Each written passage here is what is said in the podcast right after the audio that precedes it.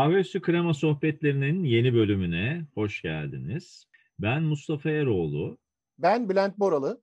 Her zaman olduğu gibi yine Bülent'le birlikte bugün farklı bir konuyu konuşuyor olacağız. Bugünkü konumuz kıskançlık. Şimdi kıskançlık nedir? Neden hayatımızda bu kadar önemli bir konu halinde? Bununla ilgili bahsedeceğiz.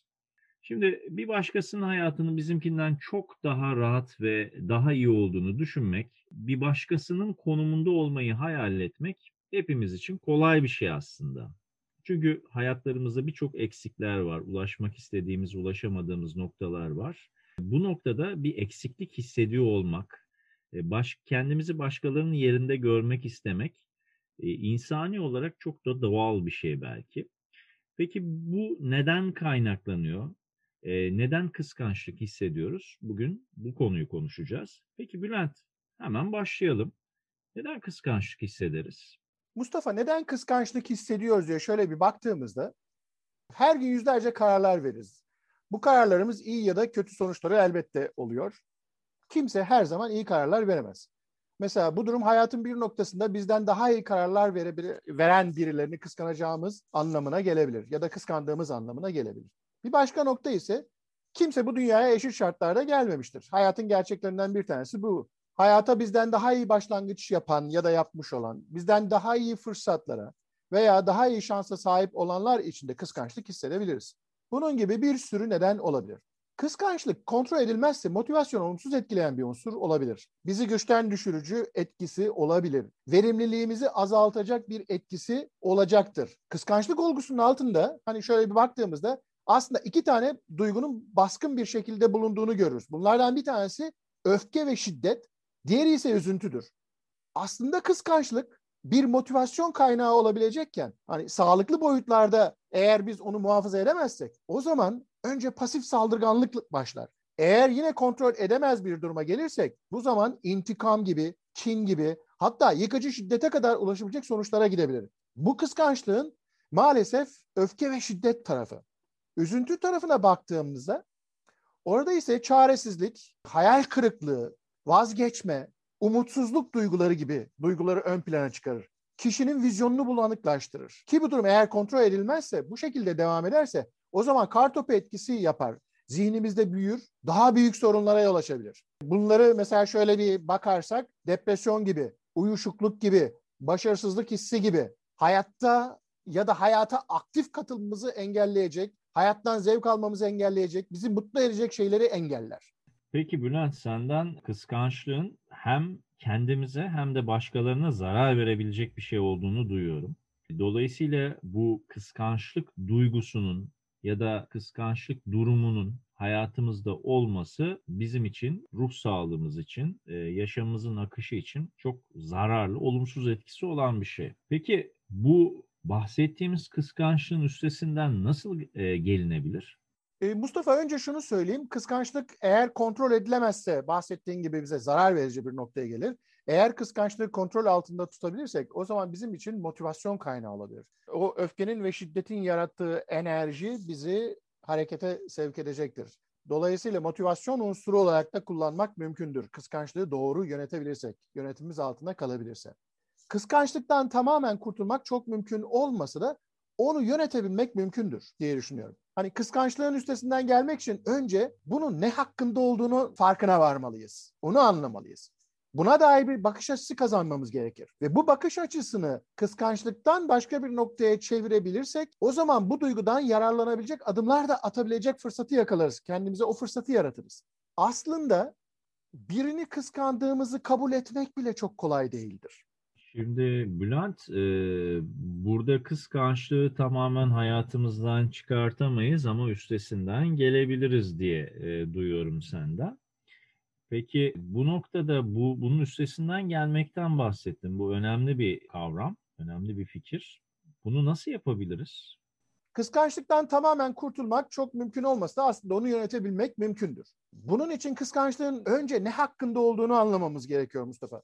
Ona dair bir bakış açısı kazanmamız lazım. Eğer bir bakış açısı kazanabilirsek o zaman onu ters çevirebiliriz ve bu duygunun yaratacağı enerjiden faydalanabiliriz. Bunu bir motivasyon unsuru olarak kullanabiliriz, hayatımıza yansıtabiliriz. Aslında birini kıskandığımızı kabul etmek bile çok kolay değildir. Evet, bu söylediğin çok e, anlamlı aslında. E, dolayısıyla burada bu nokta, yani bu kıskançlık noktasında niye bu kadar üzerinde duruyoruz sence? Kıskançlık e, hayatımızdaki birçok şeyin aslında temelde zayıf olduğuna inanmamızdan kaynaklanıyor olabilir veya buna dair bir algı da yaratabilir. Hayatın akışı içinde bir şekilde hani kısa çöpü çekmek dediğimiz kavram vardır ya, kısa çöpü çektiğimize dair bir inanç sahibi olmamızdan kaynaklanıyor olabilir. Ama şimdi sahip olmadığımız şeyler var, ee, değil mi Bülent? Hani olsaydı ne kadar harika olurdu, öyle değil mi? Elbette hayatta bulunduğumuz yere ulaşmanın ardındaki hani itici güçler biliyorsun düşüncelerimizdir, inançlarımızdır ve beklentilerimizdir. Neden başkaları kadar hani başarılı olmadığımızı merak ederiz. İşte o zaman kendimize bu üç sorudan birini, bu üç bileşenden bir tanesiyle birkaçını gözden geçirme veya değiştirme zamanının geldiğini hatırlatıyor olmamız gerekiyor Mustafa. Neydi onlar? Düşünceler, inançlar ve beklentiler. Peki bir şey diyeceğim. Bu noktada Bülent, bu bahsettiğin şeyi nasıl yapabiliriz, nasıl uygulayabiliriz hayatımıza? Bunun için Mustafa düşünceye baktığımızda bu kıskançlık duygusunun altında yatan düşüncemiz nedir? Ne düşünüyoruz? İnanç penceresinden baktığımızda kıskançlık duyduğumuz şeyle ilgili inançlarımız nelerdir? Yine beklenti penceresinden baktığımızda kıskandığımız şeylerle ilgili beklentilerimiz nelerdir? Bu sorulara verilecek cevap bize aslında oldukça yardımcı olacaktır. Bizim farkındalığımızı arttıracaktır. Peki Bülent, şöyle bir şey de aklıma geliyor. Kıskançlık diyoruz ama kıskançlığın bir tarafında hani sanki bir pişmanlık da var gibi. Bu noktada kıskançlık mı, pişmanlık mı? Çok güzel bir nokta. Pişmanlık mı, kıskançlık mı? Bu ikisi e, birbirine sebep ve sonuç ilişkileri açısından da bağlı oluyor e, gibi görünüyor olabilir. Şöyle bir baktığımızda kıskançlığın ortaya çıkmasında kontrol sanki bizde değildir. Değil mi? Bir yargı vardır. Ama pişmanlık da kontrol bizdedir aslında. Yaptığımız ya da yapmadığımız ya da yapamadığımız şeylerin sonuçlarına dair yani kararlarımızın sonuçlarına dair olumsuz duygular içindeyizdir pişmanlıkta. Kıskançlıkta ise kıskançlık bir sonuç olarak ortaya çıkıyor. Bizden bağımsız olarak. Şimdi burada senin bahsettiğin bir karar ve yargı e, diye bir şey var. Hani bu burada arada nasıl bir fark var? Mustafa yargıda bulunmak, insanlar ve durumlar için kanaat oluşturmak ve eleştirel değerlendirmeler yapma sürecidir. Yani kişinin sübjektif bir e, yaklaşımı söz konusudur. Karar alma süreci ise ya bir sürü olasılıklar vardır. Bu mevcut olasılıklar değerlendirilir. Her biri iyice değerlendirilir ve seçenekler arasından, bu oluşmuş seçenekler arasından seçim yapmaktır karar almak.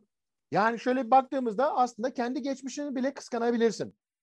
Kendi geçmişini bile kıskanabilirsin diyorsun. Peki bu e, nasıl bir şey? Kıskançlığın bir çeşidi de daha önceden bulunduğumuz yerden daha iyi bir konumda olduğumuzu hissetmediğimiz zaman o konumu kıskanmamızla ilgili durumdur. Yani bundan geçmişte çok daha iyi pozisyondaydık. Bugün o pozisyonda olmadığımızı karşılaştırma yaptığımızda o durumu kıskanıyor olmamız durumudur. Aslında bu durum özellikle hani orta yaşa ulaşmış, hayatın aslında başından beri birçok kararlar vermiş, sonra bu kararların sonuçlarıyla yüzleşmiş insanlar için çok belirgin bir hale gelebiliyor baktığında daha iyi kararlar vermiş olsaydı şimdi daha iyi yerlerde olabileceğini düşünebilir. Bu duygu pişmanlığa yol açabilir. Ki aslında bu da kontrol altında tutulması gereken bir başka önemli duygudur. Biraz önce bahsettiğimiz pişmanlıkla kıskançlık arasındaki o ilişkideki gibi. Pişmanlığı da bir başka podcast konusu yapalım istersen Mustafa. Peki pişmanlık da başka bir konuda, başka bir programda konuşabiliriz belki de şöyle bir şeyden bahsettiğini hatırlıyorum. Yani hayatta bulunduğumuz yere ulaşmanın ardındaki itici güç olarak da az önce bahsetmiştin kıskançlığı. Esasında hani burada itici güç diyebileceğimiz şeyler bir kere sahip olduğumuz düşünceler, inançlar ve elbette ki hayattaki beklentilerimiz. Bu noktada sen hani e, buradaki kıskançlık durumunu, ilişkisini nasıl yorumlarsın Bülent? Kıskançlık ve de pişmanlıkları ikisinde de Mustafa abartılmış olumlu sonuçlar vardır. Baktığında abartılmış olumlu ve elde edemediğimiz o olumlu sonuçlar vardır. Hayatta bulunduğumuz yere bizi ulaştıracak itici güçler senin de bahsettiğin gibi düşüncelerimiz, inançlarımız ya da beklentilerimizdir elbette. Ama altta da şöyle bir şey yatar hep. İnsan olarak alternatif bir yaşamın hep çok daha iyi olacağını düşünme eğilimizdeyiz, eğilimindeyizdir. Yani bu nedenle hani komşunun bahçesinin çimleri bizimkinden daha yeşildir. Komşunun tavuğu komşuya kaz görünür gibi deyimler, atasözlerimiz vardı. Dilimize çok yerleşmiştir. İşte her nasıl oluyorsa beyin her şey yolunda gittiğinde bize pembe bir gelecek yaratır ve onu mevcut bir gerçeklikle karşılaştırır hep. Bu mevcut gerçekliği iç karartıcı hale getirebilecek, gerçekçi olmayan bir yanılsamaya bizi e, sürükler. O yüzden kıskançlığın üstesinden gelmek için kendimize doğru sorular sormalı, doğru yanıtları almalı ve bu abartılı sonuçları kontrol altında alarak onları küçültmeliyiz. Başkalarının nereye gittiğini ya da nereye gidebileceğini değil, kendimizin nereye gitmek istediğine odaklanmalıyız. Şimdi bu noktada hemen şunu sormak istiyorum sana. Kıskançlık bizim kontrol edemediğimiz bir duygu mu? Ee, Mustafa kıskançlık bir duygu mu sorusu aslında cevap verilmesi gereken sorulardan bir tanesi olduğunu düşünüyorum. Kıskançlık bir e, duygu mudur yoksa bir sonuç mudur? Kıskançlık olgusunun altında kızgınlık ve üzüntü duyguları vardır. Bunların ürünüdür. Duyguların işleyişine şöyle bir baktığımızda tetikleyici bir mekanizma söz konusudur. Bu tetikleyici mekanizmanın çalışması için bir ön şartlar söz konusudur. Sahip olduğumuz veya getirdiğimiz ön şartlar söz konusudur. Bu ön şartlar içinde bir tetikleyici mekanizma bizi tetikler. Tetiklediğinde bizde fiziksel ve mental olarak bir takım değişikliklere yol açar, etkiye yol açar ve bu etkinin sonucunda biz bir şey hissetmeye başlarız. Bir duygu hissetmeye başlarız. İşte bu hissettiğimiz duygunun üç tane sonucu vardır. Bu duygu bize üç tane sonuç ürettirir, üç tane davranış ürettirir. Birincisi olumlu davranıştır. Ee, bize sonuçları olumlu olabilecek davranışlar yaptırır. İkincisi olumsuz sonuçları olabilecek davranışlar yaptırır. Üçüncüsü ise ne olumlu ne olumsuz arada muallakta bulanık kalan bir şey üretir. İşte kızgınlık ve üzüntü duygularının birleşiminden sonra ortaya çıkan bir olgudur kıskançlık. Böyle bir şey Peki, şey olduğunu düşünüyorum kıskançlığın böyle bir şey olduğunu düşünüyorsun. Peki yani söylediklerinden aşağı yukarı şu da çıkıyor mu? Hani bu kıskançlığı yönetebilmek de gerekiyor. Yani bu daha doğrusu yönetilebilir bir şey mi ve bu öğrenilebilir mi diye sormak istiyorum sana. Kıskançlık gibi güçlü duygusal düşünceler kısa sürede kontrol altına almak mümkün değildir. Değiştirmek mümkün değildir. Ya da yüzde yüz yönetmek elbette mümkün değildir diye düşünüyorum. Ancak bunun için de bir yerden başlamak lazım. Eğer farkında olursan sonuçlarını seçebilme yeteneğine sahip olursun. Kıskanmaya fark et, başladığını fark ettiğinde buna ilişkin olumlu, hayatına olumlu e, olabilecek sonuçlar üretme konusunda seçimler yapabilme karar, e, farkındalığına varırsın ya da o yeterliliğe sahip olursun. Farkındalık yoluyla işte kıskançlık duygumuzu yönetebiliriz ve onun bizi olumsuz etkilemesine engel olabiliriz. Bu şekilde biraz önce bahsettiğimiz o duygunun işleyiş algoritmasındaki sistematik olarak kendimizi daha az kıskanacak, hali hazırda sahip olduklarımızı takdir edecek ve sahip olduklarımızın diğerlerinkinden daha az kıymetli olmadığını ya da daha az önemli olmadığını anlayacak sonuçlar üretebiliriz. Yani kısaca komşunun tavuğu da bizimki gibi aynı tavuk. Kaz değil. Evet şimdi tabii çok güzel söylüyorsun. Bununla beraber şöyle bir şey de hani aklıma gelmiyor değil e, insan kıskanarak elde ettiği bir sonuç var mı? Olumlu bir sonuç var mı sence? Kıskançlığı şiddet, öfke ve e, üzüntü duygularının bir sonucu olarak değerlendirdiğimizde eğer biz kıskançlığı kontrol altında tutabilirsek kıskançlık o zaman bizim için bir motivasyon unsuru olacaktır. Çünkü eksikliğini hissettiğimiz, bizde olmayan bir şeyi karşı tarafta olduğuna inandığımız bir şeye karşı bu bir tepki mekanizması olarak ortaya çıkıyor. Dolayısıyla oradaki o duygunun insanı harekete geçiren motivasyon, enerji, iç enerji olduğunu düşündüğümüzde o eksikliğini hissettiğimiz şeye karşı onu kişiden bağımsızlaştırıp onu bir motivasyon unsuru haline getirdiğimizde onu elde etme konusunda gerekli adımları atacak organizasyonu yaptığımızda kıskançlık duygusu bizim için pozitif bir sonuç olabilir. Bizi harekete sevk edecek pozitif bir nokta olabiliriz. Buradaki kritik unsur tabii bunu yönetmeyi nasıl öğreneceğiz? Kıskançlığı yönetmeyi nasıl öğreneceğiz? Öğrenebilir miyiz? Noktasında ben öğrenebileceğimize inanıyorum. Bunun için yollar var ve bu yolların kullanılıyor olması bizi doğru sonuçlara ulaştırabilecektir. En azından ben bunları kullanıyorum ve e, çok etkili sonuçlar aldığımı gözlüyorum. Peki. Şimdi burada araya girmek istiyorum. Ben iki şey aklıma geliyor bu noktada. Senin söylediklerinden aklıma gelenler yani benim çıkarımım. Kıskançlık olumluya dönüştürüldüğünde hani bir motive edici unsur olabilir diye anlıyorum senin söylediklerinden. Şimdi burada şu akla geliyor. Peki kıskandığımız kişiyle biz o aynı şeye ulaşmak istediğimizde aynı şeye, aynı hedefe ulaşabiliyor muyuz? Bir, bu bence kritik bir soru. Bir de hani bunu e, motive motivasyon unsuru olarak düşündüğümüzde olumluya çevirebiliriz diye düşündüğümüzde nasıl beğeniye dönüştürebiliriz kıskançlığı? Bu da ikinci sorum. Ne dersin?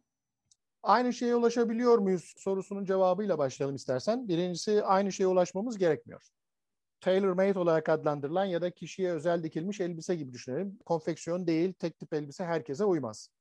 Aynı sonuç senin için mutluluk verici olabiliyorken benim için mutluluk verici olmayabilir. Başlangıçta bahsettiğimiz gibi inançlar, beklentiler ve düşünceler belirleyici olacaktır. Seninkiler benimkinden farklı olduğu sürece sonuçlar da bizi farklı tatmin seviyelerine ulaştıracaktır. Dolayısıyla herkesin tatmini kendine şeklinde ifade etmenin doğru olduğunu söylüyorum. Doğru olduğunu düşünüyorum. Diğer taraftan kıskançlığı nasıl beğeniye çevirebiliriz noktası. Birazdan üzerine biraz daha detaylı duracağız bunun. Orada kıskançlık duyduğumuz kavrama yönelik yaşayacağımız farkındalıkla kıskançlık duyduğumuz kavramla kişiyi birbirinden ayırt ettiğimizde aslında kişiden bağımsızlaştırdığımızda bir olgu haline gelecektir kıskançlık. Olgu haline geldiği andan itibaren bizim için bir hedef haline gelecek. Bir şeyin bizim için hedef haline geliyor olması için onda bizi motive edecek bir şeylerin olması lazım. İşte burada biz o davranışı, o sonucu e, hedef haline getirdiğimiz o kavramı beğeniyor olmamız gerekiyor ki ona doğru motivasyonumuz olsun diye düşünüyorum. Bülent anladığım kadarıyla e, kıskançlığın e, bir duygu değil, e, üzüntü ve öfke sonunun bir doğal sonucu olarak görüyorsun sen. Ve dolayısıyla bunları yönetebilirsek pozitife çevirebiliriz diyorsun. Peki bunu yönetmeyi nasıl öğrenebiliriz? Bunun adımları neler sana göre? Mustafa bunun için üzerinde birazdan konuşacağımız yolu izlemek, izlemenin faydalı olacağını düşünüyorum. Kendim koçluk faaliyetlerimde bunu kullanıyorum ve çok da etkili sonuçlar aldığımı söyleyebilirim. Birincisi, e, bu bir farkındalık süreci. Kendimizle ilgili bir durumsal farkındalık, kıskandığımız obje ya da kişiye yönelik bir durumsal farkındalık ve toplam hayatımıza yönelik bir durumsal farkındalık süreci aslında bu. Zira biliyorsun koçlukta kullandığımız motto var, fark etmediğin şeyi değiştiremezsin. Dolayısıyla bu da bir farkındalık süreci. Bu şekilde bir şeyden sonra şu adımları takip edersek uygun olacağını düşünüyorum. Birincisi hani önceleri kıskandığımız fakat daha sonra elde ettiğimiz şeyleri şöyle bir kendi kafamızda bir değerlendirelim. Önceleri neyi kıskanıyorduk? Geçmişte kıskandığımız o bazı şeyleri veya da insanları düşünelim. Hani kıskandığınız, elde etmeyi planladığınız ve nihayet elde ettiğiniz neler var? Bunlar her şey olabilir arkadaşınızın sahip olduğu bir şey, birisinin gittiği ama sizin kıskandığınız, sizin gitmediğiniz için kıskandığınız bir yer nokta nokta vesaire gibi bir sürü şeyler olabilir. Birincisi bu. İkinci adım, önceleri kıskanırken daha sonra elde ettiklerinizin sonuçları neler oldu? Bir şeyler elde etmek ve kararlar vermek belirli sonuçlara ulaştırır elbette. Bunları, burada şunları düşünmekte fayda var. Hani kıskanırken elde ettiğimiz fakat daha sonra hayatımızı iyileştirmede, geliştirmede başarısız olan şeyler var mıdır? Çok kıskanıyorduk, ölüyorduk, bitiyorduk. Elde ettik ama hayatımızı değiştirmedi. O zaman şu soruya da gelelim. Peki şu anda kıskandığımız şeyleri düşündüğümüzde, kıskandığımız halde henüz elde edemediğimiz bu şeyler için bu geçmiş tecrübemiz bize ne anlama gelir? Burada şunu söylemek isterim. Hedefleriniz belirli olmaz ise o zaman sarf ettiğiniz çabalar boşa gidecektir. Başkalarının çabasını kıskanır buluruz kendimize. Zira o kişi, kıskandığımız o kişi hedefine ilerleyen adımları attıkça, onların sonuçlarını elde ettikçe, elde ettiği ve dışarıya yansıttığı başarı duygusu da çok belirgin olacaktır. Pırıl pırıl parlayacaktır. Eğer bir hedefiniz yoksa benzeri şeyleri yapsanız bile sizin kendi hedefinize götürmeyen bu şeyler aynı duyguyu size yansıtmayacaktır. Aynı sonuçlara ulaştırmayacaktır. O kişiyi parlatan bu şeyler sizi parlatmayacaktır aynı şekilde. Burada üçüncü adım olarak şunu söyleyebiliriz. Kıskandığımız şeyle ilgili kıskandığımız kişiyle aynı şeye ulaşabilir miyiz? Herkes özeldir. Herkes benzersizdir. Benim gibi kimse olmadı ve olmayacak. Senin gibi kimse olmadı ve kimse olmayacak. Bu nedenle herkes özel ve benzersizdir. Değil mi? Kıskandığımız kişi dahil olmak üzere herkesten farklı olduğumuzu düşünürsek, onların başardıklarına ulaşma şansımız nedir? Sorusunu soruyor olmamız lazım kendimize. Kıskandığımız kişinin başardığı şeyleri başarmamızın mümkün olup olmadığını birkaç kelimeyle düşünelim. Kıskandığımız bu sonuçlar hani ne gibi yetenek, ne gibi kaynak vesaire gerektiriyor. Sen bunlara ne kadar sahipsin? Onun için anlamlı olan bu hedef senin için de aynı şekilde anlamlı mıdır? Hani bir laf var ya Ferrari'sini satan adam kavramı. Tamam da Ferrari'sini satan adamı kıskanıyorsun da sende Ferrari var mı? Ona uygun olan Maserati senin için de uygun mu acaba? Dördüncü adım olarak baktığımızda kıskançlığı nasıl beğeniye çevirebiliriz? E, bu soru aslında kritik sorulardan bir tanesi. Kıskandığımız bir kişi hakkında bu kıskançlık kavramını hissetmektense bireysel farklılıklarımızı kabul ederek onu ters çevirerek o kişiyi onu sahip olduğu için takdir ediyor olmamız lazım. Bunun için birkaç şey yapabiliriz. Birincisi kıskandığımız kişiyi tanımlıyor olmamız lazım. Ben kimi kıskanıyorum? Bu itiraf bile başlı başına çok kıymetlidir. Kendimize bile bu itiraf yapıyor olmak çok kıymetlidir. Sahip olduklarına ulaşmak için o kişiler hayatlarındaki tüm zorluklara rağmen neler yapmak zorunda olduklarını bir düşünmek lazım. Onların, o kıskandığımız kişilerin yaşadıkları zorluklar neler olabilir? Bulundukları yerlere ulaşmalarında yardımcı olan eylemleri neydi? Hangi adımları attılar? Kendimize bizim ne tür hazırlıklar yapmamız gerektiğini ve o kıskandığımız kişilerin bulunduğu yerlere ulaşabilmek için hangi adımları atmamız gerektiğini soruyor olmamız lazım. Bu sorgulama aslında zor bir sorgulama. Bizi gerçeklerle yüzleştirecek, kendimize dair bir durumsal farkındalığımızı arttıracak bir yüzleşme olacaktır. Zor olabilir, o hedeflere ulaşmak zor olabilir. Ama o kıskandığımız kişiler de bu hedeflerine çok kolay ulaşmadılar. Onlar için de kolay olmadı bu adımları atmak. Beşinci adım burada şu soruyu da sormamız gerekiyor.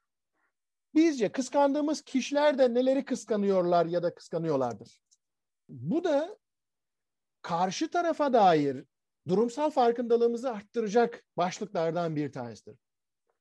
Herkes bir şeyi mutlaka kıskanıyor ya da kıskandığını düşünüyor. Hiçbir hayat mükemmel ya da eksiksiz değildir ama her zaman hayat onu yaptığın şeyidir aslında baktığında. Öyleyse bizim birey olarak kendi hayatımıza ka- karşı sorumluluğumuz o yaşadığımız hayatı unutulmaz kılmaktır. Ve asla başkalarının bizim mutluluğumuzu elimizden almasına müsaade etmemektir. Buradan yola çıkarak kendimizi kıskandığımız kişinin yerine koyalım. Hatta kendimizi kıskandığımız kişi yapalım ve onun yerine düşünelim. İngilizlerin dediği gibi onun ayakkabısına girip onun ayakkabısında yürüyelim. Acaba kıskandığım kişi neyi kıskanıyordur?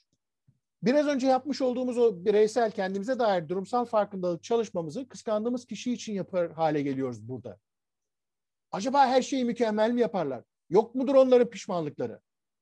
Değil mi? Belli bir yaştan sonra insanlar her şeyi bırakıp bir yerlere gitmek istiyorlar. Bir yerlerde sorumsuzca yaşamak veya ne bileyim e, arzu ettikleri şekilde yaşayan insanları kıskanaraktan geçmişten getirdikleri pişmanlıklarını bir şekilde kıskançlığa dönüştürüp hayatlarıyla ilgili önemli kararlar alabiliyorlar. Bir sonraki adım elde edemediğimiz neyi kıskanıyor sorusu. Hayatta şimdiye kadar yaşadıklarımıza, verdiğimiz kararlara, sahip olduğumuz kaynaklara, sarf ettiğimiz çabaya baktığımızda kıskançlıklarımızı elde etmediğimiz, elde edemediğimiz şeylere dair beklemek mümkündür. Mantıklıdır da bu. Çok da makuldür değil mi? O zaman şimdi bir de kıskançlık duymadığımız şeyleri düşünelim. Elde ettiğimiz aslında başkalarının biz elde ettiğimiz için bizdeki şeyleri kıskandığını düşünelim. Değil mi? Bu da bizim e, hayatımızdaki kendi başarılarımıza dair farkındalığımızı arttıracaktır. Bizim hayatımızda yaşadığımız hayatta çöp değil. O hayatın da kendi güzellikleri var. O hayatın da kendi başarıları var. O hayatın da benim beklentilerimi, algılarımı tatmin eden başarıları var. Dolayısıyla kendi başarılarımıza ilişkin farkındalığımızı arttırmak da bizim kıskançlığımızı yönetmemizde yardımcı olacaktır bize. Buradan yedinci ve son adıma geldiğimizde başkalarının bizi nasıl gördüğünü değerlendiriyor olmamız lazım. Başkaları bizi nasıl görür sorusunu soruyor olmamız lazım.